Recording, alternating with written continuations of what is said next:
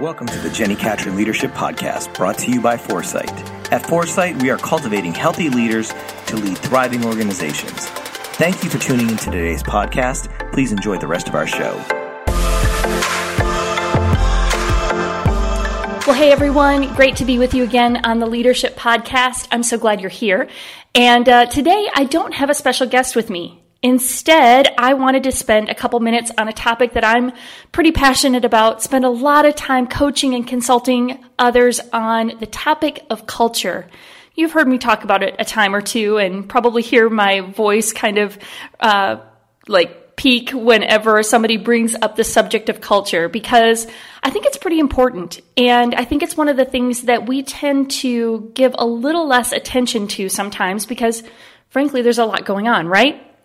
So I want to spend just a few minutes today talking about culture. What is it? Why does it matter? And then I want to give you a really simple framework for you to begin thinking about how to create a thriving culture that attracts and retains great people. Because I'm pretty sure that's what you hope for, whether you're leading staff or volunteers, that you want to create an environment that attracts and retains great people. We know that when we have a team aligned and working together, it produces momentum that oftentimes can't be stopped.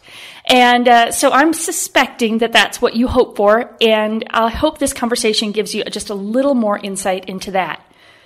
So when you hear the word culture, I mean, there's a lot of different contexts we can put culture in. Today, I'm talking about culture in the context of a team. And when we're just thinking about culture in general, it's really not hard to spot if you think about your favorite places to shop or maybe your favorite brands and products, your favorite place to relax and hang out, I'm sure some places are coming to mind just as I say that. And the, the, the odds are that these products and these environments have something in common. And it's simply that they engage you. That there's something about that environment, Anthropologie, ladies, um, whether you're the Starbucks kind of person or the local coffee shop kind of guy, uh, there's something about the environment that you really are drawn to. Could be the energy, the atmosphere, the quality, the attitudes of people, or any combination of the above, but there's something about the experience in the environment that draws you in and keeps you coming back. And that's the essence of culture.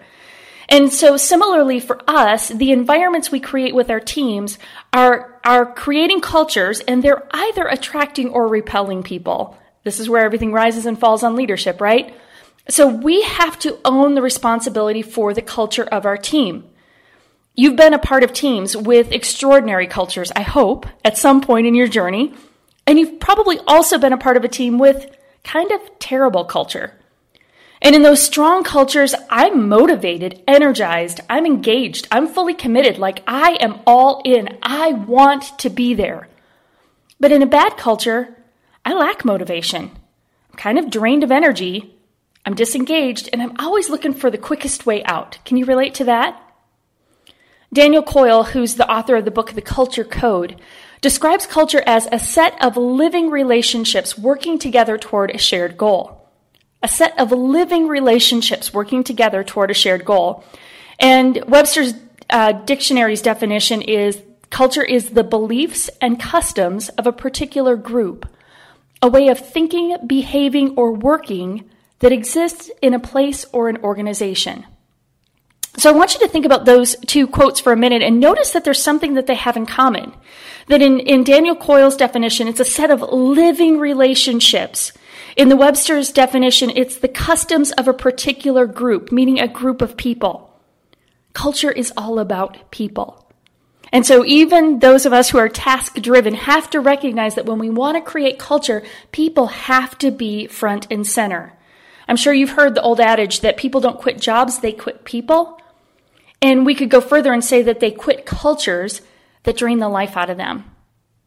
So culture matters, doesn't it? Like it's a big deal. We're made to belong, and that's one of our core human um, needs. Our core core human longings is to belong. And the culture of your organization or your team communicates whether we belong. Do I fit here? Do I have a place? Am I valued? Do I resonate with this group? When we create cultures that connect others, we're actually, I think, partnering with God, not to mention creating a place that we just enjoy doing work or ministry together. And so I think as leaders, when we understand that culture isn't just this fluffy thing that we kind of do because it's necessary, but we recognize that when we create great cultures where people feel like they belong, that we are helping them use their God given gifts to advance a mission that they're excited about. And there's a partnership with God that kind of happens in that equation. We get to take the gifts and the talents and the experiences and opportunities that God has given us and others and use them for the glory of God and the good of others. So culture is pretty remarkable. But what's the problem, right? Any of you have too much time on your hands? Probably not. There's the to the to-do list is probably a lot longer than you have hours in a day. Uh, you probably don't have more staff or volunteers than you know what to do with. You're probably always feeling a little short-handed. So the challenge for us in creating culture is that we're busy. Our plates are full. Um, you probably feel like you're surviving from week to week. And so the idea of giving space for culture shaping is like, okay, Jen, that sounds awesome, except that I've got like, I've got stuff to get done. So this idea of spending time on the fluffy stuff of leadership and culture, all the things that Jenni Catron loves, feels a little like, you know, kind of a pie in the sky idea. But I really believe it's critical and I really believe it's worth your time because when you can create cultures that, that people want to be a part of, that's going to create alignment and it's going to lead to momentum that allows you to experience the goals and the success that you're hoping for. So I want to give you just a simple framework today to get you thinking about how to create culture. Now, here's an equation for you. Values times behavior equals culture. So write that down. Values times behavior equals culture. Now, many of you have probably heard, you know what, values, you know, values, you know, you got to have your values and you've probably written some of those and then you've put them on the walls and all of those things are good. But values don't equal culture. Values times behavior equals culture. And that's the distinctive that I want you to get because we can talk about what we value all day long, but if we are not behaving in, in congruence with those values, it just kind of ends up statements on a wall. So here's three things that I want you to do to kind of live out this equation. The first one is to take inventory of your values. So they are important. It is really critical because they're the, they're the starting point. And every people unit has values. If you came here to my home, you would see that I love learning because books are everywhere. In fact, I actually have a library and it is full. I love it. It's like such like my one of my favorite things. Sports equipment is scattered everywhere because my husband and I love um, health and we value health and exercise. And so you would quickly see the things that are important to the Catrons. So I want you to take a few minutes and list what your team values. Like if you were to walk in new, say a new person comes your, on your team, what would they say you value by what they observe? What would your environment, what would your atmosphere say about what you actually value? And remember, culture is what you do, not what you say. That's a big thing. Culture is what you do, not what you say. This leads to that behavior part of the equation, right? So I want you to list the things that are currently true. What are the values that are actually true? And you might cringe because there's going to be some that are good and you want to keep those values. And then there are going to be some that you're like, oh, we have been unintentionally valuing this because this is what people experience. So list the things that are currently true and then create a list of your aspirational values, the things, the things that you want to be true about your team, but for whatever reason, maybe you haven't put enough attention on it, they aren't true right now.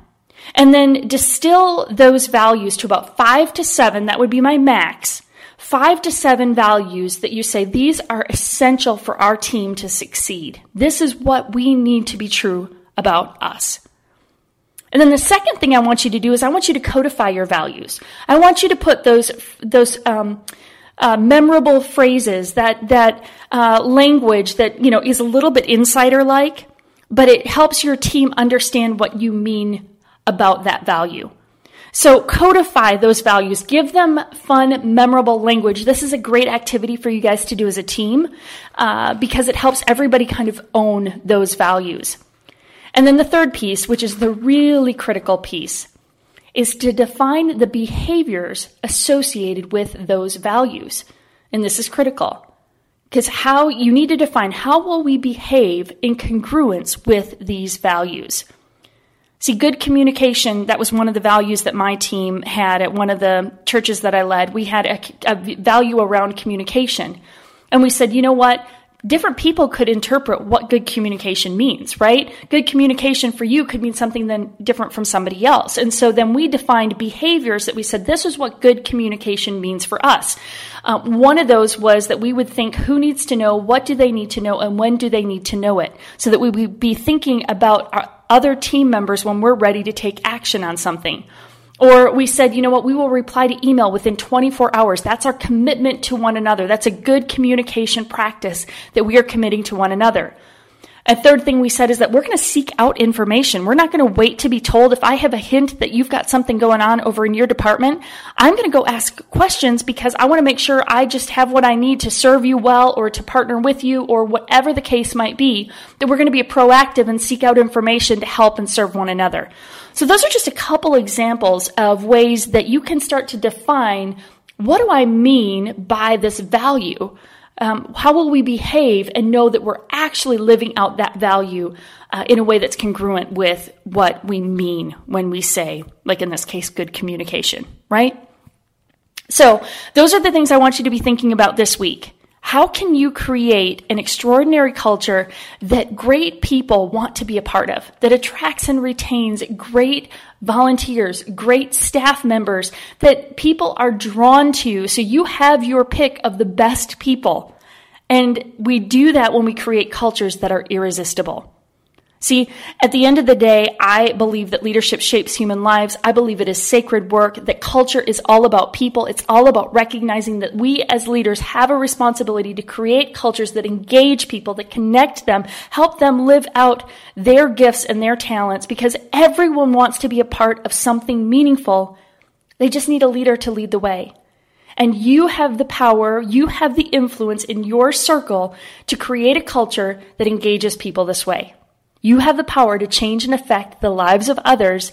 And so we need you to lead with all of who you are for the glory of God and the good of others because it matters. Culture matters. So I uh, just want to encourage you with that today. Be thinking about that. So, one, take inventory of your values. Two, codify your values. And three, define the behaviors associated with those values. And that is going to move the dial on your culture within your team. Now be patient. This doesn't happen overnight, but you will see change if you begin to put intentionality towards creating the culture that you really want.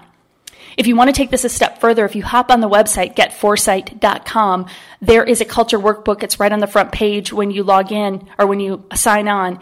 And um, you can check that out for free and just kind of walks you through some of these steps for creating great culture. So have an amazing week. Thanks for joining in. I would be so grateful if you would uh, rate, review, um, subscribe, send this to a friend because that just helps us so much in continuing to get the word out and to share the thoughts and ideas that are in our minds and to interview some great guests also. So I hope you have an awesome week. Keep leading well, my friends, and we'll talk to you next time. Thank you for listening to the Jenni Catron Leadership Podcast. If you have any questions, please email Jenni at podcast at get the number four site.com. If this content has helped you in any way, we would love for you to share this podcast with your friends and on social networks. Also, don't forget to subscribe so you don't miss any of the amazing content coming from the Jenni Catron Leadership Podcast. Your comments mean the world to us, so please rate and leave comments on our podcast. And remember, you need foresight for success. We will see you next time.